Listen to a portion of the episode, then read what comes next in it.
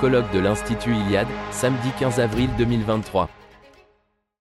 Maintenant, euh, c'est le moment de notre table ronde et pour euh, l'animer, je vais euh, demander à Valentin Schirmer de me rejoindre. Il est rédacteur de l'étudiant libre et anime une ou deux émissions, je crois, deux émissions sur notre partenaire, chez notre partenaire Radio Courtoisie. Je vous demande de l'accueillir chaleureusement.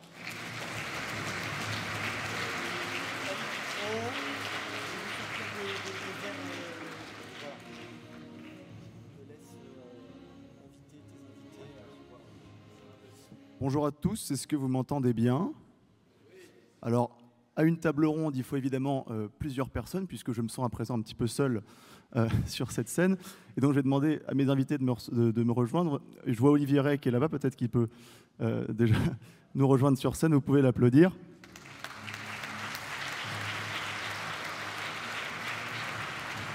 Olivier Ray, vous êtes donc philosophe, polytechnicien, mathématicien, vous avez cette double casquette de la, philosophie et des mathématiques, membre de l'Institut d'histoire et de philosophie des sciences et des techniques, et puis on va citer euh, euh, quelques-uns de vos ouvrages euh, marquants. Bien sûr, Une question de taille aux éditions Stock, L'heure et malheur du transhumanisme, qui correspond un petit peu au, sujet d'aujourd'hui, aux éditions Desclés de Brouwer, et puis votre dernier livre, Réparer l'eau, aux éditions Stock également. Je tiens à préciser que je crois que vous serez en dédicace à partir de 18h après cette table ronde le, dans le colloque de l'Iliade, donc vous pourrez retrouver les signatures d'Olivier Ray.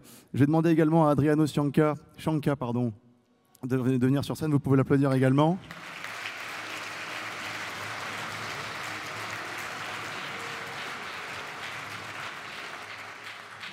Adriano Scianca, vous êtes journaliste et militant national révolutionnaire italien, responsable de culture euh, dans le mouvement Casapund. Euh, vous dirigez le journal Il Primato Nazionale, euh, j'espère que l'accent n'est pas trop déformant, et vous avez cofondé également la revue Prometheica, et dernièrement, pour la nouvelle librairie et l'Institut Liliade, vous avez préfacé un ouvrage très important, Nietzsche et Wagner, le mythe surhumaniste de Giorgio Locchi. Et d'ailleurs, nous aurons normalement le fils de Giorgio Locchi, Pierre-Luigi Locchi, qui sera avec nous pour traduire éventuellement et pour vous aider euh, dans votre tâche. Alors, je voudrais évidemment, avant de, céder la parole à mes invités qui sont bien plus brillants et pertinents que moi, euh, simplement rappeler une actualité pour donner un petit peu euh, la situation actuellement où on est de ce pays, au niveau du transhumanisme, puisque cette table ronde va évidemment concerner le transhumanisme et quelles réponses on peut y apporter. vous n'êtes pas sans savoir que l'un des principaux mandataires de, cette cause transhumaniste s'appelle euh, Elon Musk. Hein. Alors, euh, je pense que pour certains dans cette salle, il a permis de, retrouver un compte Twitter, mais il a également d'autres projets. Euh, eh bien, sachez qu'en mars dernier, il a demandé à la Food and Drug Administration américaine l'autorisation de tester pour la première fois des puces cérébrales sur des êtres humains. Et la FDA lui a refusé la chose, mais c'est là que ça devient intéressant. Elle lui a refusé, non pas pour des raisons morales ou éthiques, simplement à cause d'un risque sur les batteries de ces puces euh, qui contiennent euh, du lithium. Donc évidemment, euh, du lithium dans le cerveau, c'est pas ce qu'il y a de plus propice. Et tout cela pour vous dire que le débat qui est le nôtre aujourd'hui, il est dans un contexte où une puissance aussi symbolique et forte que les États-Unis ne mettent plus de barrières morales et éthiques à, au puçage des cerveaux et au, testage des, puces sur les cerveaux humains. Donc euh, voilà, on, assiste vraiment à l'avènement de cette civilisation, de ce projet transhumaniste. Et donc, euh, il, y a une, il est d'urgence euh, de réfléchir à la réponse qu'on va apporter à, cette, à, ce transhumanisme. Alors, il y a deux alternatives qu'on va présenter ce soir et que chacun de mes invités va représenter. Olivier Ray va représenter la réponse bioconservatrice, en tout cas, on va parler de bioconservatisme. Et Adriano Shanka, vous, vous êtes plutôt dans une tendance surhumaniste, euh, nietzschéenne qu'on détaillera euh, évidemment avec vous. Mais euh, je vais peut-être me tourner d'abord vers le philosophe, puisque pour philosopher, il faut aussi avant tout définir les termes. Donc peut-être qu'on peut commencer par définir, histoire que ce soit bien clair pour tout le monde, et ensuite rentrer dans la discussion, ce qu'est pour vous le, pardon, le transhumanisme, Olivier non, bah, C'est pas ce qu'il est pour moi, c'est ce qu'il se la manière dont, lui-même se, se, présente. En fait, il se trouve que depuis euh, maintenant euh, un bon moment, euh, la puissance technologique s'est mise à transformer le monde de fond en comble. J'aime bien faire la différence entre technique et technologie. Pour moi, la technique, c'est quelque chose qui est tout à fait inhérent à l'être humain. Dès qu'il y a de l'humain sur la Terre, il y a un rapport au monde qui implique des objets, des objets techniques. Mais en même temps, on sent bien que du silex taillé à la centrale nucléaire, quand même, quelque chose, euh, quelque chose s'est produit. Et en fait, ce qui s'est produit, c'est l'apparition au XVIIe siècle des sciences mathématiques de la nature et ça a donné à partir du 19e siècle une transformation technologique du monde, et je réserve le terme technologie pour un type particulier de techniques qui seraient des techniques inimaginables sans les sciences mathématiques de la nature. Pendant très longtemps, les hommes ont élaboré leurs techniques dans une confrontation directe avec la nature.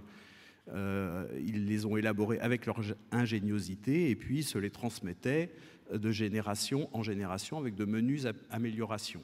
Depuis le 19e siècle, on est rentré dans un nouveau régime qui est un, régime technologique où là, en fait, ce sont les sciences mathématiques de la nature, les équations dans, les sciences physiques euh, qui permettent d'imaginer de, nouveaux dispositifs et ensuite de les construire. Alors depuis le 19e siècle, la, technologie est devenue une force transformatrice absolument gigantesque à l'extérieur de l'être humain et nous en sommes arrivés à un stade de développement de la technologie où certains se disent qu'après avoir transformé le monde à l'extérieur de nous, le temps serait venu de nous transformer nous-mêmes, d'utiliser cette technologie euh, pour une, auto-transformation de l'être humain. Et l'être humain ainsi transformé ne serait plus vraiment un être humain, mais quelque chose qui transcenderait l'humain à l'ancienne tel que nous le, connaissons, donc un, un post-humain. Et dans le transhumanisme, le trans peut se, se comprendre de deux manières. À la fois, c'est le trans de transitoire, c'est-à-dire que l'être humain n'aurait été qu'un état transitoire entre l'animal et le surhumain et puis également le, caractère transcendant de ces post-humains qui nous succéderaient. Merci beaucoup. Euh, maintenant, je vais sans doute passer la parole à Adriano Cianca. Alors, sur justement votre, tendance surhumaniste, cette réponse au transhumanisme, comment est-ce qu'on vous entend bien? Vous, avez, vous pouvez tester le micro euh, pour qu'on vous entende? Ah, parfait. Magnifique. Et donc, euh, peut-être qu'on peut aussi, euh, aussi définir votre, votre vision du. Parce que vous représentez cette, cette tendance surhumaniste. Euh, sur le plan de, des sonorités, on peut penser que ça, ça, ça rejoint le, transhumanisme, mais finalement, comment est-ce que vous pourriez, vous, développer cette réponse surhumaniste au, transhumaniste, au transhumanisme? Prima di rispondere vorrei ringraziare l'Istituto Iliad di questo invito. Avant de répondre, je voudrais remercier l'Institut Iliade pour cette invitation. E non, non per omaggiare il mio gentile traduttore, ma è per me un particolare onore essere qui nel giorno del centenario della nascita di, di Giorgio Locchi. Da, da, italiano per me è un grande onore. Oui, alors ce n'est pas pour rendre un hommage à son, son gentil traducteur, mais pour lui c'était un honneur particulier d'être ici ce jour, qui est le jour de la cent, euh, du centenaire de la naissance de Giorgio Locchi. Ehm, per rispondere alla domanda, eh, io credo che il transumanismo possa essere inteso in tre modi nel dibattito contemporaneo. Alors, pour répondre à la question, je crois que le transhumanisme peut être entendu de trois façons différentes dans le débat contemporain. Il transumanismo indica una descrizione, una prescrizione e una ossessione. Le transhumanisme indique une description, une prescription et une obsession. La descrizione riguarda uh, l'affermarsi di tutta una serie di tecnologie che mettono in questione l'umanità dell'uomo. La description euh, concerne l'affirmation de toute une série de technologies qui mettent en question l'affirmation de l'homme. La, la, la, prescrizione è ovviamente la, uh, la formulazione di una ideologia organizzata anche in, in movimenti che, dà, uh, che, che costituisce l'ossatura del transumanismo politico e organizzato.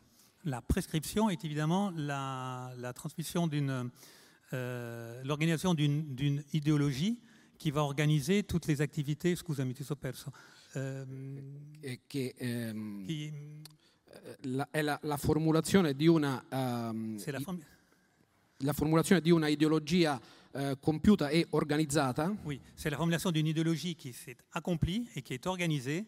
Che ehm, si esprime anche in movimenti transumanisti ufficiali. Et qui s'exprime aussi dans des mouvements transhumanistes officiels. E che eh, ritiene che questi cambiamenti siano sempre e comunque necessariamente buoni. Et qui stipule que tous ces changements sont toujours et nécessairement bons.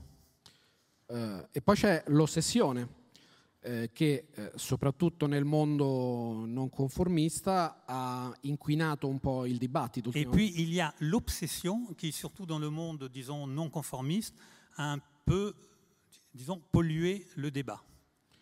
L'ossessione per il transumanismo è quella che porta a, a vedere un pericolo anche nel, nel QR code del, del menu del ristorante. Et l'obsession, c'est ce qui nous pousse à voir un danger, même dans le QR code qui nous donne le menu du restaurant. Per quanto mi riguarda, eh, credo che vada innanzitutto combattuta questa ossessione En ce, qui me, sont- en ce qui me concerne, je pense que la première chose qui doit être faite, c'est combattre cette obsession, perché non ci aiuta a comprendere il presente e organizzare il futuro. parce que cela ne nous aide pas à comprendre le présent et à organiser l'avenir. Conosco abbastanza bene l'ideologia transumanista perché ho anche degli amici transumanisti. Alors, il connaît assez bien l'idéologie transhumaniste, il dit, parce qu'il a aussi des amis euh, transhumanistes, Eh, ma non, non sono convinto che sia la risposta che, che ci occorre. mais il n'est absolument pas convaincu que ce soit la réponse dont nous avons besoin. Eh, il, il transumanismo come ideologia è minato da un approccio messianico Le transhumanisme comme idéologie est miné par une approche messianique e anche ingenuo. et également ingénue. Ehm, si tratta di immaginare un futuro in cui non eh, vivremo fino a 500 anni, non avremo malattie, eh, insomma il mondo in cui sarà finita la storia. Oui, bref, il s'agit d'imaginer un futur où nous vivrons 500 ans, où nous n'aurons plus de maladies. Bref, c'est un monde où il ne se passera plus rien, où, l'histoire, où ce sera la fin de l'histoire. Ciononostante, il, il transumanismo come questione aperta sull'umanità dell'uomo non è eludibile. Cela dit, euh, le transhumanisme comme une question ouverte sur l'évolution de l'homme ne peut pas être euh, évité. E per affrontare eh, questa, questa questione aperta Et pour affronter cette question ouverte, dobbiamo rifarci a, a tutti quei pensatori che nell'Ottocento e nel Novecento avevano già anticipato questa, ehm, questa situazione. nous devons nous reporter à tous les penseurs qui, euh, au 19e et au 20e siècle, avaient déjà anticipé cette situation.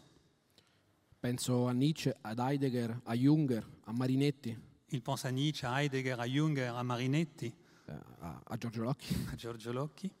Ehm, quei pensatori che avevano visto l'arrivare di una ehm, frattura, di un, di un momento di passaggio Ces penseurs qui avaient vu arriver un moment de fracture, un moment de passage, e, e che ritenevano che questo momento di passaggio non andasse condannato ma andasse cavalcato.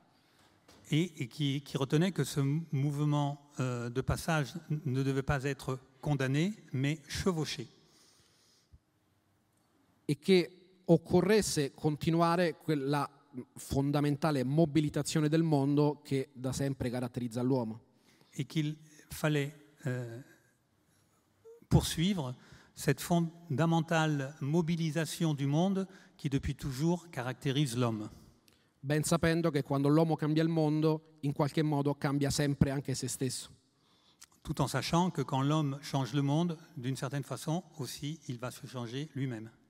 Ma non, è- non- non si tratta di deplorare questo possibile cambiamento, Mais il ne s'agit pas de déplorer ce, ce possible changement, ma di eh, pensare a eh, in che modo esso possa essere desiderabile o meno. mais de penser de quelle façon celui-ci puisse être désirable ou non. E in ogni caso si tratta sempre di, di- di fare la storia così come noi lo vogliamo. Et dans tous les cas, il s'agit toujours de faire l'histoire comme nous le voulons, ainsi que nous le voulons. on peut effectivement rebondir là-dessus, euh, Olivier Rest, c'est-à-dire que euh, quand on entend euh, Adriano Chanca, on présente effectivement, alors bien sûr, vous avez bien sûr précisé la, différence de nature entre la technique et la technologie, mais on peut aussi penser que la transformation du réel est une constante de l'homme depuis effectivement plusieurs millénaires, c'est même ce qu'il caractérise en tant qu'homme.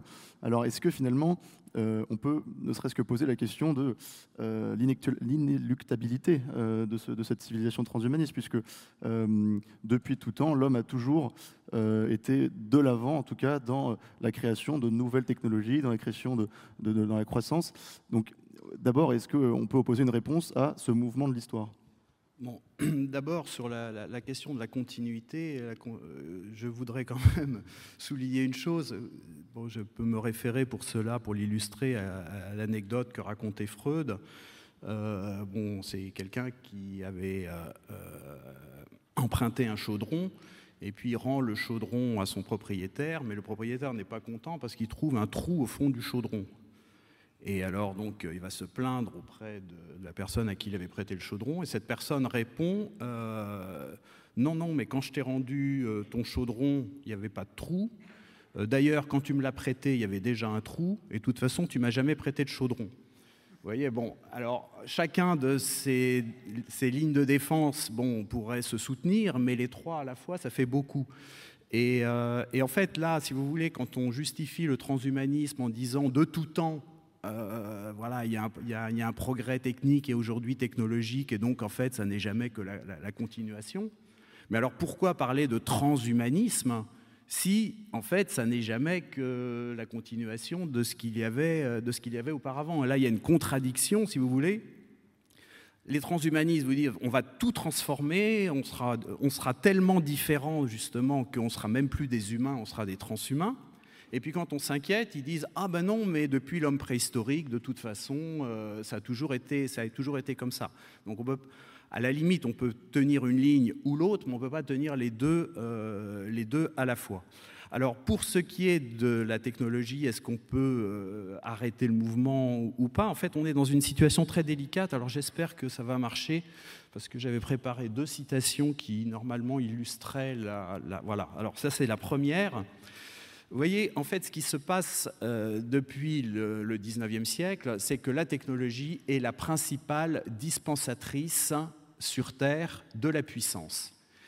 Et là, vous avez une citation d'un lettré chinois, quelque chose qui a été écrit en 1900, donc vous voyez, ça, ça remonte quand même euh, assez loin. Et c'est assez extraordinaire parce que vous voyez, les Chinois, ils étaient tranquilles chez eux.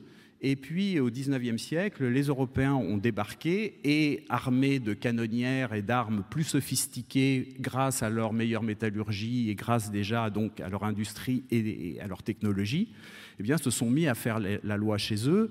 Et 1839, déclenchement de la première guerre de l'opium, vous vous rendez compte quand même que l'Empire britannique va faire la guerre à l'empereur de Chine pour obliger l'empereur de Chine à mettre l'opium en vente libre dans son en Chine parce que les Anglais avaient une balance commerciale déséquilibrée avec la Chine, et donc pour équilibrer cette balance commerciale, ils voulaient, leur vendre l'opium qu'ils produisaient en Inde, et donc pour ça, il fallait euh, que, l'empereur accepte que euh, sa population devienne opiumane.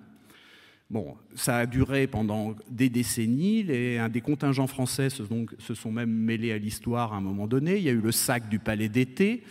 Bon, pour les Chinois, la période qui s'étend de 1839 au lendemain de la Seconde Guerre mondiale, ça s'appelle le siècle de l'humiliation. Et on ne peut absolument pas comprendre la frénésie technologique qui s'est emparée de la Chine depuis quelques décennies si on ne n'inscrit pas cela en perspective avec ce siècle de l'humiliation. Et là, vous voyez que déjà en 1900, il y avait un lettré chinois qui avait compris que lui n'avait aucun goût pour la technologie occidentale, mais si la Chine ne voulait pas être en permanence humiliée par les Occidentaux, elle devait se mettre à cette technologie. Donc là, on a une obligation, d'une certaine manière, parce que, étant donné que la technologie dispense la puissance, eh bien, quiconque ne, ne, voudrait pas souscrire au mouvement bah, se retrouverait dans la situation des peuples colonisés au XIXe siècle et au début du XXe siècle. Bon, ça c'est une chose. Mais le problème que, euh, que l'on a, c'est que en même temps que cette technologie, on en a besoin pour euh, tenir sa place. En même temps, cette technologie, au fur et à mesure qu'elle se développe, elle nous vide de l'intérieur. Pourquoi? Parce qu'elle est tellement puissante que finalement, on s'en remet de plus en plus à elle pour de multiples tâches et les facultés qui ne sont pas utilisées, eh bien, elles dépérissent. Et là, vous avez, je vous ai mis une citation de, Louis Aragon euh, donc déjà dans les années 60. Alors l'exemple d'intelligence artificielle qu'il prend est, celui de l'époque, c'est-à-dire en fait les, boutons d'un ascenseur peut, sur lesquels on peut appuyer dans n'importe quel ordre, et puis euh, bah, derrière on a un petit circuit imprimé qui va mettre tout ça dans l'ordre pour que l'ascenseur euh, desserve successivement les bons étages. Mais Aragon voit très bien ce qu'il y a derrière, et ce qu'il voit, c'est que bah, à partir du moment où justement on n'a plus à faire usage de nos facultés pour résoudre un très grand nombre de questions, eh bien ces facultés vont dépérir, et pendant que notre technologie devient de plus en plus performante, de plus en plus sophistiquée, euh, Aragon dit nous allons régresser vers l'amibe. Et c'est là la tenaille dans laquelle nous sommes. Et je, ne dis pas que j'ai de solution, parce que c'est une, situation vraiment. Euh, euh, on est entre Caraïbes et Silla. Si on n'a pas les technologies, on se fait écraser par des ennemis. Mais si on développe énormément la technologie, au bout d'un moment, si vous voulez, on devient des coquilles vides au service simplement de notre technologie. Samuel Butler, au 19e siècle, dans son livre Everyone, en fait c'est Nowhere à, l'envers, c'est une contre-utopie, mais il imaginait que pendant un certain temps, en fait, les hommes utilisaient les, les outils, les instruments, les machines à leur service, et qu'à un moment donné, une inversion allait se produire où ce sont en fait les machines qui vont diriger le monde et les êtres humains deviendront les organes reproducteurs simplement des, machines. Et en fait, avec le transhumanisme, en fait, on peut dire que ce qu'on nous propose, c'est euh, d'intérioriser, en fait, d'importer à l'intérieur même de, notre propre corps cette technologie avec le, risque qui, qui, existe déjà euh, de manière évidente avec celle qui est encore c'est que nous devenions les simples serviteurs de ces, de, ces objets. Et donc à ce moment-là, à quoi bon survivre si finalement nous survivons en tant que serviteurs? Effectivement, c'est un reproche qui est, très souvent fait euh, au transhumanisme, c'est celui, euh, Olivier l'a très justement dit, de vider la coquille humaine. Donc euh, finalement, entre les deux solutions qui vous opposent, c'est d'abord la, définition, de l'homme euh, qui vous est différente et qu'il faut, faut aussi développer, puisque euh, le, transhumanisme, évidemment, modifie l'homme. comme toute technologie, comme toute technique. Mais donc, est-ce qu'à la fin, à l'accepter, nous pourrions seulement simplement rester humains? Credo che mm, sia un errore immaginare l'uomo in modo fisso. Euh, je crois que c'est une erreur d'imaginer l'homme d'une manière figée. L'uomo eh, non è mai stato fisso, fermo in, in una condizione biologica o tantomeno culturale. L'homme n'est jamais resté fixé dans une condition biologique et encore moins culturelle. È, eh, si è, è, è cambiato nel corpo e ovviamente anche nel suo, nel suo cervello. Il, est changé dans, il, a, il a évolué dans son corps et également dans son cerveau. E, si parla spesso di, di hubris per, uh, per il transumanismo o anche per lo stesso sovrumanismo. On parle souvent de hybris euh, pour le transhumanisme et parfois même pour le surhumanisme. Ma forse è una forma ancora superiore e ancora peggiore di hubris? Mais peut-être y a une forme encore supérieure, voire pire que l'hubris? Che, eh, quella di pensare che l'uomo così come lo conosciamo sia eterno e sia la forma somma dell'evoluzione non più migliorabile. Et qui serait de penser que l'homme tel que nous le connaissons, tel que nous le connaissons est éternel et qu'il représente le, le, sommet absolu de tout ce qu'il peut être et devenir. Eh, in ogni caso, quando si discute di, di questi argomenti, de toute façon, quand on discute de ces arguments, eh, aleggia sempre lo spettro di uno scenario distopico il y a toujours, euh, se, se, se, profile toujours un, un scénario, euh, un, un, profil de scénario dystopique. Ma io credo che la, la peggiore distopia che possiamo immaginare Mais je crois que la pire dystopie que nous puissions imaginer è quella di un regime che volesse bloccare la, la ricerca, la scienza, la, la- la- la creatività umana. C'est celle d'un régime qui voudrait euh, bloquer la recherche, la science, la créativité humaine. in nome di una eh, umanità dell'uomo che pensiamo sia eterna, ma che in realtà è storicamente connotata. au nom d'une euh, humanité de l'homme que nous croyons éternelle, mais qui en réalité est historiquement euh, connotée. E, e questo potrebbe, ehm, potrebbe succedere unicamente con una fortissima eh, repressione poliziesca, Et cela ne pourrait euh, advenir d'ailleurs qu'avec une très forte répression policière e che ovviamente dovrebbe estendersi a livello globale.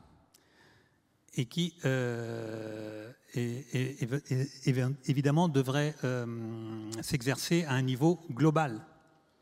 Perché è evidente che se la Francia o l'Italia eh, volessero bloccare, ad esempio, la ricerca sulla mm, intelligenza artificiale, Parce que si par exemple, il est évident que si par exemple la France ou l'Italie voulaient bloquer euh, la recherche sur l'intelligence artificielle, par exemple, sarebbe, ehm, farebbero dei danni a loro stessi, ma non cambierebbero nulla rispetto all'avvento di questa tecnologia. ils ne provoqueraient des dommages qu'à eux-mêmes, mais ils ne changeraient rien à l'avènement de cette nouvelle technologie. E quindi eh, questo tipo di, eh, di mentalità, di approccio o è globale o, o non ha senso. Et donc ce, ce type de mentalité ou d'approche, soit elle est globale, euh, soit elle n'a pas de sens. E, e quindi credo che eh, così come esiste un esito mondialista per eh, il transumanismo, Et donc je crois que de même qu'il existe un, uno- oui, un, un débouché mondialiste pour le transhumanisme, esiste anche un, um, un esito mon- eh, mondialista per l'antitransumanismo. il y a aussi un, un débouché mondialiste pour l'anti-transhumanisme che non è meno distopico o, o- meno inquietante. et qui n'est pas moins dys- dystopique ou moins euh, inquiétant.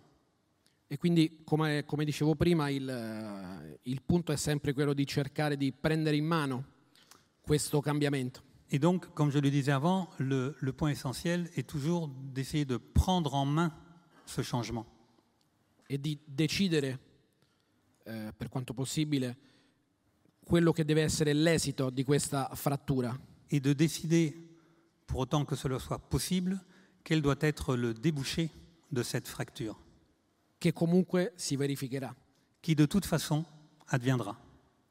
Ehm, E, quindi il- il, eh, opporsi ehm, a testa bassa, in modo reazionario a, questo- a- a questa- a- queste modifiche che stanno avvenendo, Et donc euh, s'opposer, hum, comment dire, la tête baissée, de façon réactionnaire à ces modifications, à ces changements qui sont en train d'advenir, è, mm, è un tipo di approccio, un tipo di politica che eh, è non solo ideologicamente sbagliato, ma eh, anche dalla realizzazione abbastanza eh, onirica, immaginaria. Et, et d'un point de vue euh, d'une euh, d'une approche politique euh, et non seulement euh, er- erronée, mais et surtout et surtout euh, È impossibile. est, est impossible. Ça, ça se retrouve au niveau de onirique imaginaire, mais techniquement, ce n'est pas possible. E quindi credo che l'onere della prova Et donc, je crois que l'onere- la, la preuve doit être apportée? Eh, che- l'onere della prova che spesso viene eh, chiesto a- a- ai sovrumanisti o, o Ah oui, et, et- et donc euh, la preuve qui est souvent demandée euh, aux surhumanistes, come, come farete tecnicamente comment feriez-vous techniquement a, a padroneggiare questa- questo, questo passaggio? pour maîtriser ce passage? Deve essere rispedito nell'altro campo. Euh, la demande, Cette demande de preuve doit être réexpédiée dans l'autre camp, perché io non ho ancora capito come eh, intendano fare i nemici del, del sovrumanismo per fermare questo tipo di dinamica. car je n'ai pas encore compris comment les adversaires du surhumanisme comptent faire pour arrêter ce qui est en acte, ce, ce- ce qui est en train de se produire. Effectivement, Olivier Ress est aussi un, une notion clé de, de ce débat, c'est la notion de la limite. Euh, on a déjà parlé de cette marche de l'histoire de la technologie, mais euh, on, a, effectivement, euh, se pose beaucoup de questions sur la manière dont le, transhumanisme, qu'est-ce qui peut résister au transhumanisme, puisque on pourrait penser que même si effectivement la France, l'Italie se ferment à ce genre de technologie, à partir du moment où un seul pays y souscrit, il va gagner une puissance incommensurable par rapport aux autres et finira forcément par les dominer. Donc, comment résister à cette tentation humaine d'aller de l'avant? Alors la, première chose que je voudrais dire, c'est que euh, notre euh, grande impuissance devant la marche des choses aujourd'hui, euh, elle vient de ce que, pour la plupart d'entre nous, nous sommes devenus, pour notre survie même la plus immédiate, dépendants d'un gigantesque système qui, s'il venait à nous manquer, eh bien, euh, nous serions incapables de, continuer à vivre sans lui.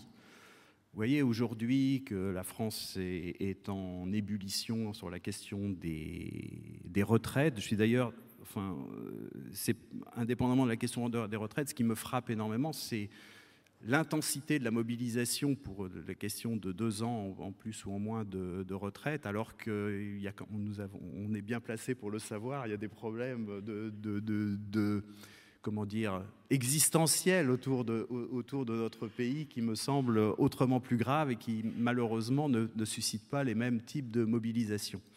Mais bon, il y a des gens qui disent on va bloquer le pays.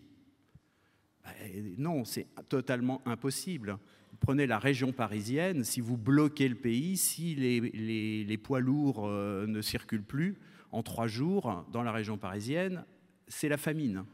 Voilà, si les rayons du Franprix ne sont pas journellement euh, approvisionnés, eh ben, en fait, euh, voilà, on, ne mange plus. Et donc là, vous apercevez qu'un paysan du Moyen Âge, lui, il avait ses moyens propres de survie et donc le système pouvait se bloquer. Mais aujourd'hui, non, c'est pas, pas possible. Donc on est des serviteurs déjà de ce système parce qu'on en dépend pour notre, pour notre vie, notre survie. Et alors je ne pense pas que ce soit une bonne idée d'aller pousser une étape encore plus loin et de nous implanter dans la tête des, choses qui nous seront vendues par des grandes firmes. Et alors, on deviendra à l'intérieur même de notre corps, dépend, euh, on inscrira la dépendance à l'intérieur de notre corps. Des universitaires récemment ont fait le test en posant une certaine batterie de questions à ChatGPT, l'outil d'intelligence artificielle qui a été récemment euh, euh, diffusé. Bon, il s'avère que ChatGPT, si on, en interagissant avec elle, on comprend que si ChatGPT votait, elle voterait Macron ou Mélenchon. Alors déjà, on a Macron et Mélenchon en face. Alors si en plus on les met dans notre tête euh, sous forme d'implants, euh, parce que vous vous dites bien que les implants, c'est de la haute technologie, donc vous devrez vous, vous fournir auprès de Microsoft, euh, d'IBM, de Google, etc. Bon, et les implants qui vous vendront, bah, ce sera des, des implants woke. Voilà, c'est comme ça. Donc je ne pense pas du tout que ce soit une, bonne idée. Alors l'argument que vous donniez, c'est bah, de toute façon, c'est ça ou la mort aussi, parce que euh, sinon les gens deviendront surpuissants. Bon, euh, je n'en suis pas sûr euh, du tout. on va au, cours du XXIe siècle vers des, temps, je pense, de grandes, de grandes turbulences. Et je me permets juste une toute petite anecdote. Hillary Clinton, du temps où elle était la première dame des États-Unis, elle avait une fondation comme il se doit, et elle avait accompagné son mari qui avait fait une visite au Bangladesh, et elle en avait profité pour aller voir des, femmes dans un village du Bangladesh qui, grâce au microcrédit que fournissait sa fondation, avaient pu acheter quelques têtes de bétail par famille, ce qui leur permettait de vivre un peu mieux. Alors Hillary Clinton va voir ces femmes dans le village, elle discute avec elles, et, alors bon, évidemment, ces femmes avec, leurs vaches, leurs conditions, c'est un tout petit peu amélioré, mais enfin, ça reste quand même extrêmement, extrêmement précaire. Mais à un moment donné, il y a une de ces femmes euh, bengali qui demande à Hillary Clinton, mais vous, madame, est-ce que vous avez une vache? Alors évidemment, Hillary Clinton, elle, parce que pour elle, c'était voilà, la première richesse, c'était d'avoir une vache. Évidemment, Hillary Clinton n'a pas de vache, et parce que si elle veut du lait, bah, il y a un serviteur qui lui en apporte, de, qui, ça vient du réfrigérateur. Mais vous voyez que si toute la chaîne logistique qui va des vaches dans les fermes industrielles jusqu'au réfrigérateur d'Hillary Clinton se grippe, eh ben, Hillary Clinton n'a plus de lait, alors que la paysanne Magali, elle a encore du lait. Et on ne sait absolument pas ce qui va se passer au cours du XXe siècle, euh, du XXIe siècle. Et si vous voulez mettre tous ces œufs dans le panier euh, technologique, euh, me semble extrêmement risqué. On, voyez, on prend des courbes de développement technologique et puis on les poursuit comme si sur leur lancée, ça allait continuer encore pendant des décennies et des décennies. Non, je pense qu'on est arrivé à, à une ère de chaotique et euh, où si, je pense qu'un certain nombre de vertus paléolithiques vont reprendre euh, énormément d'importance. Effectivement. Alors simplement, je dois être honnête, je n'ai pas tellement de visibilité sur le temps qui nous reste, euh, parce que j'ai pas l'heure sur moi. J'ai j'ai une heure? Je censé avoir une heure. Non, je vois pas d'heure. Non, je vais simplement, évidemment, enchaîner sur ce qu'Olivier Ray vient de dire. Effectivement, on est aussi dans un contexte, bien que la technologie augmente sans cesse, de raréfaction des ressources. Euh, on parle aussi de pics pétroliers. Euh, et donc aussi euh, beaucoup, notamment dans les milieux souvent écologistes, de, perspectives de l'effondrement. Et effectivement, il, peut y avoir un risque assez important, comme le dit Olivier Ray, d'inscrire dans son corps des technologies qui peuvent être amenées à ne plus fonctionner tout simplement à partir du moment où l'effondrement a lieu. Andrea Nushanka. Senza dubbio la strada delle nuove tecnologie aumenta anche rischi e problemi. Sans aucun doute, euh, la voie des nouvelles euh, technologies augmente aussi euh, les risques et les problèmes. E uno dei punti mh, per il quale io non sono un transumanista è, è esattamente questo.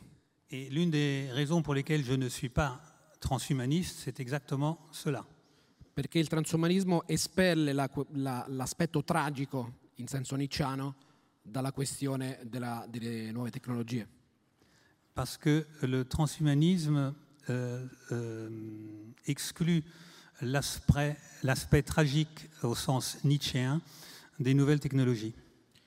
E come dicevo prima, immagina un futuro in cui tutto sarà bellissimo e tutto sarà semplicissimo grazie alla Et comme je tecnologia. le disais avant, le transhumanisme imagine un avenir où tout sera très simple, tout sera magnifique, tout beau, etc. Ma per chi invece si rifà al senso tragico, in senso nicciano, Mais pour qui euh, s'inspire euh, en revanche euh, euh, au sens tragique nietzschéen, è evidente che ehm, l'aumentare dei rischi e l'aumentare dei problemi non può essere un ostacolo insormontabile. il est évident que l'augmentation des risques et l'augmentation des problèmes ne peut pas être un obstacle insurmontable. Anche se, è un po', anche se si tratta di una citazione ormai un po' inflazionata. insomma. Bon, même s'il s'agit d'une citation qui maintenant a connu une grosse, grosse inflation, on l'a entendu souvent, Eh, dobbiamo ripensare alla famosa frase di Holderlin sul fatto che laddove c'è il pericolo c'è anche ciò che salva. nous devons euh, penser à la célèbre phrase de Hölderlin, là où croit le danger, euh, croit aussi ce qui sauve. Che non a caso Martin Heidegger riprende proprio rispetto alla questione della tecnica. Que et ce n'est pas un hasard si Martin Heidegger la reprend justement à propos de la question de la technique. Molto spesso ci si domanda se eh, non debbano allora esistere dei limiti o dei paletti rispetto allo sviluppo delle nuove tecnologie. Donc très souvent on se demande s'il ne doit pas exister des limites ou des, des, comment on appelle ça, des, des, des barrières de sécurité au développement des nouvelles technologies. È del tutto evidente che anche per un sovrumanista esiste un principio di prudenza nell'applicazione di una nuova tecnologia. Il est, tout à, il est tout à fait évident que même pour un surhumaniste, il existe un principe de prudence dans l'application de toute nouvelle technologie. Ma questo principio di prudenza è dinamico e dialettico. Mais ce principe de prudence est dynamique et dialectique. Il limite è qualcosa che si sposta insieme alla conoscenza e alla ricerca e alla, alla- alla tecnica. La limite est quelque chose qui se déplace euh, en même temps que la recherche, que la science, que la technique. Ed è qualcosa di molto diverso da un giardino proibito in cui non si può mettere piede. Et c'est quelque chose de très différent qu'un jardin interdit où l'on ne peut pas mettre les pieds. Quindi nessuno o quantomeno nessuno di noi, auspica che domani siano applicate sull'uomo delle tecnologie eh, non, eh, non sicure. Donc euh, personne euh, parmi nous, euh, donc surhumanistes, euh, ne souhaite que demain s'appliquent euh, à l'homme euh, des technologies non sûres. Donc on parlait tout à l'heure. Ma eh, quello che io credo è che è evidente che questo, ehm, questa sicurezza non è una essenza, non è qualcosa di dato una volta per tutte, è qualcosa che si sposta man mano che andiamo avanti. Mais ce que je vois, c'est que cette sécurité, cette certitude n'est pas quelque chose de, de- de fixe et de donné, mais quelque chose qui, va se, dé- qui, qui se déplace euh, au fur et à mesure. E quindi credo che mm, in nome proprio di, un- di un- di un'etica tragica e volontaristica, Et donc je crois que vraiment, au nom d'une vision tragique et volontariste, eh, dobbiamo guardare a, questi, eh, a queste trasformazioni con, come dire, con, con uno sguardo ehm, solare, nous devons euh, considérer ces transformations avec un regard solaire, senza per questo eh, illuderci che tutto, sia, che tutto sarà bello e che tutto sarà semplice. sans pour autant euh, nous bercer d'illusions et croire que tout sera beau et tout sera simple. Ma lo è mai stato in realtà nella Mais, storia est- dell'uomo? mais est-ce que cela a-t-il jamais été le cas dans l'histoire de l'homme? Effectivement. Euh, le débat, je crois, va pas tarder à toucher à sa fin. Donc, je vais donner un mot final à chacun des, deux euh, débatteurs. Je vais me tourner vers Olivier Ray. Euh, finalement, pour vous, pour vos conclusions, vous, vous pensez quand même que, finalement, avec cet effondrement potentiellement qui peut venir, ce sont les vertus les plus simples qui sont amenées à redevenir, en tout cas les vertus les plus traditionnelles, qui sont amenées à, revenir sur le, devant de la scène, et que finalement, c'est par, au contraire, une rupture avec cette histoire d'augmentation de la technologie de l'homme que l'homme peut survivre aujourd'hui. En fait, on est, je trouve, vraiment dans une situation difficile, mais on pourrait comparer ça un peu à ce qui se passe pour euh, les banques devant euh, une bulle financière qui se, qui se forme. Alors, vous pouvez avoir des banquiers raisonnables qui se disent bon, il y a une bulle qui est en train de se former, mais qui un jour va éclater, donc euh, il vaut mieux s'abstenir d'investir dans ce, dans ce domaine. Sauf que si la bulle met un bon moment à éclater, pendant ce temps-là, les banques qui vont à fond dans la bulle, elles ont des bien meilleurs bilans que la banque qui n'y est pas, allée. Et la banque qui n'y est pas allée, elle risque de faire faillite ou d'être rachetée par un de ses concurrents avant l'éclatement de, la bulle. Et donc, en fait, c'est comme cela qu'on peut expliquer aussi qu'il y a ce mouvement euh, grégaire des banques alors même que individuellement, quand on prend les banquiers, au moins pour un certain nombre d'entre eux, ce sont des gens tout à fait raisonnables, mais simplement pour des raisons immédiates de survie de leur établissement, ils sont obligés de euh, de suivre le mouvement, tout en sachant qu'à un moment donné, ça va, euh, ça, va éclater. Alors là, en fait, dans nos perspectives euh, temporelles, euh, en fait, c'est très difficile de faire des- des prédictions sur les échéances. Moi, ce que je pense, c'est qu'en fait, au moins au cours du 21e siècle, encore une fois, nous allons vers des turbulences majeures. En fait, on le voit au- aussi euh, dès aujourd'hui. On a des tensions sur les matières premières, on a des tensions alimentaires avec euh, l'augmentation aussi qui continue de la population mondiale. Aujourd'hui, les dépenses militaires augmentent partout dans le monde. Euh, C'est sans doute quand même pas tout à fait un, pas tout à fait un hasard. Et aujourd'hui, l'économie mondiale est tellement intégrée que, fait, un problème ici ou là, peut gripper les, chaînes de production et créer à l'autre bout de la terre de, graves euh, difficultés. Et donc, ce que je pense, c'est qu'aujourd'hui, plutôt que de sans cesse chercher à optimiser, en fait, il faut plutôt euh, chercher à, rendre les choses plus robustes et y compris nous-mêmes, hein, à, rendre nos modes de vie, euh, à rendre nos modes de vie plus robustes. Et encore une fois, là, aut- autant se couper de la technologie est extrêmement dangereux parce qu'on risque euh, d'être complètement désocialisé et puis, euh, comme je l'ai dit auparavant, euh, euh, euh, marginalisé et écrasé. Euh, autant compter sur elle euh, trop euh, est extrêmement euh, problématique. Je donne un tout petit exemple et puis je termine. Euh, il y a de ça quelques années avait été organisé un procès fictif. On imaginait que au, au- au tribunal de Paris, euh, on imaginait qu'il y avait des gens qui avaient des, implants oculaires qui leur permettaient, qui leur permettaient de beaucoup mieux voir. Un peu, vous savez, l'homme qui valait 3 milliards, bon, il peut voir dans l'obscurité avec les infrarouges, enfin bon, etc. Et puis, ben, il y avait des hackers euh, très habiles euh, qui avaient réussi à prendre le contrôle euh, de la chose et qui avaient rendu ces gens aveugles. Bon. Ben, vous voyez, et, alors la question c'était que- quelle, peine faire subir à ces, hackers? C'était une sorte de, tribunal fiction.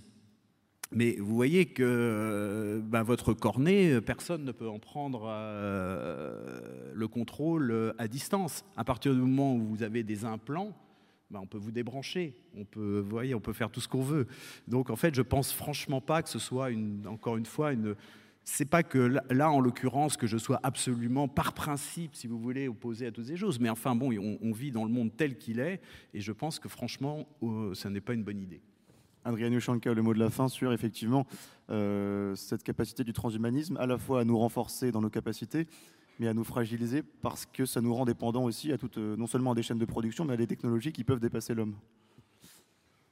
Sì, sì, come dicevo, gli- i, i futuri sviluppi sicuramente porteranno eh, dei, dei problemi perché il mondo è sempre più interrelato. Oui, oui, comme je le disais tout à l'heure, les, les futurs euh, développements euh, comporteront toujours plus de problèmes parce que le monde est toujours plus euh, corrélé. Ma eh, quale che sia la strada che prendiamo, questa interrelazione verosimilmente non, non tornerà indietro. Mais quelle que soit la, la voie que nous empruntions, cette, corré- cette corrélation ne, ne reviendra vraisemblablement pas en arrière.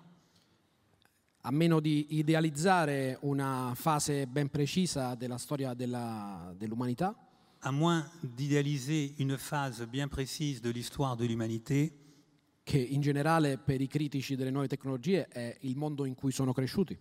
qui généralement pour les critiques des nouvelles technologies, c'est le monde dans lequel ils ont grandi. E immaginare che il mondo debba restare sempre quello per sempre. Et donc imaginer que le monde doive toujours rester celui-là, éternellement, enfin pour toujours. dimenticando che già quel, quel mondo era stato conquistato, era stato costruito andando avanti En oubliant que déjà ce monde-là avait été conquis, avait été construit en allant de l'avant. e aveva incontrato analoghe obiezioni e analoghe ehm, proteste contro et queste. avait rencontré euh, des objections analogues et des protestations analogues. E in ogni caso, come dicevo prima, quel, quel mondo può essere fissato per sempre Et, comme je le- et- et de toute façon, comme je le disais avant, ce monde-là peut être fixé pour toujours solo al prezzo di una repressione globale crescente e sempre più pressante. uniquement au prix d'une répression globale croissante et toujours plus oppressante.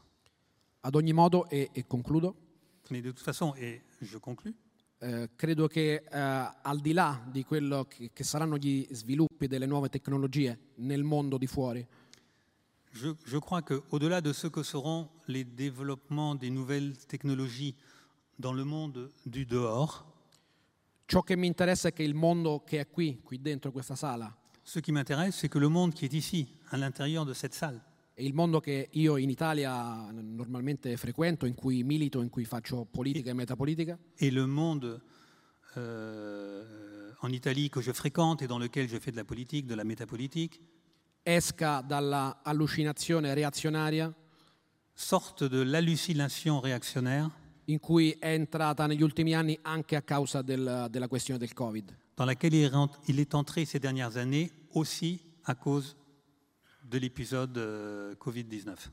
E credo che il, eh, il modo migliore per, eh, per rendere onore ai padri nobili che prima ho elencato Et je crois que le meilleur moyen de, de rendre euh, honneur au, au père noble que j'ai évoqué tout à l'heure, sia eh, porsi sotto l'egida di Prometeo e non sotto quella del suo fratello un po' rimbambito, Epimeteo. Et de se mettre sous la, sous la hum, protection, enfin, sous la, hum, sous le patronage, si vous voulez, de, de Prométhée et pas de, de son frère un peu, un peu tardillon, euh, Épiméthée. Merci beaucoup à vous deux, messieurs. Je pense qu'on a évoqué un certain nombre de sujets. Je vais rendre la parole à Sophie, je crois. Je rappelle quand même qu'Olivier Ray, je crois, de- dédicacera ses ouvrages à partir de 18h. on, a, on a dépassé l'horaire, mais en tout cas. Oui, je vous rappelle aussi que les dédicaces, c'est dans la grande salle. Donc vous passez d'abord par le bar et après vous allez vous faire dédicacer vos, vos livres. Mais merci beaucoup en tout cas Valentin. Je rappelle que tu es journaliste euh, chez Radio Courtoisie. Merci à lui. hein.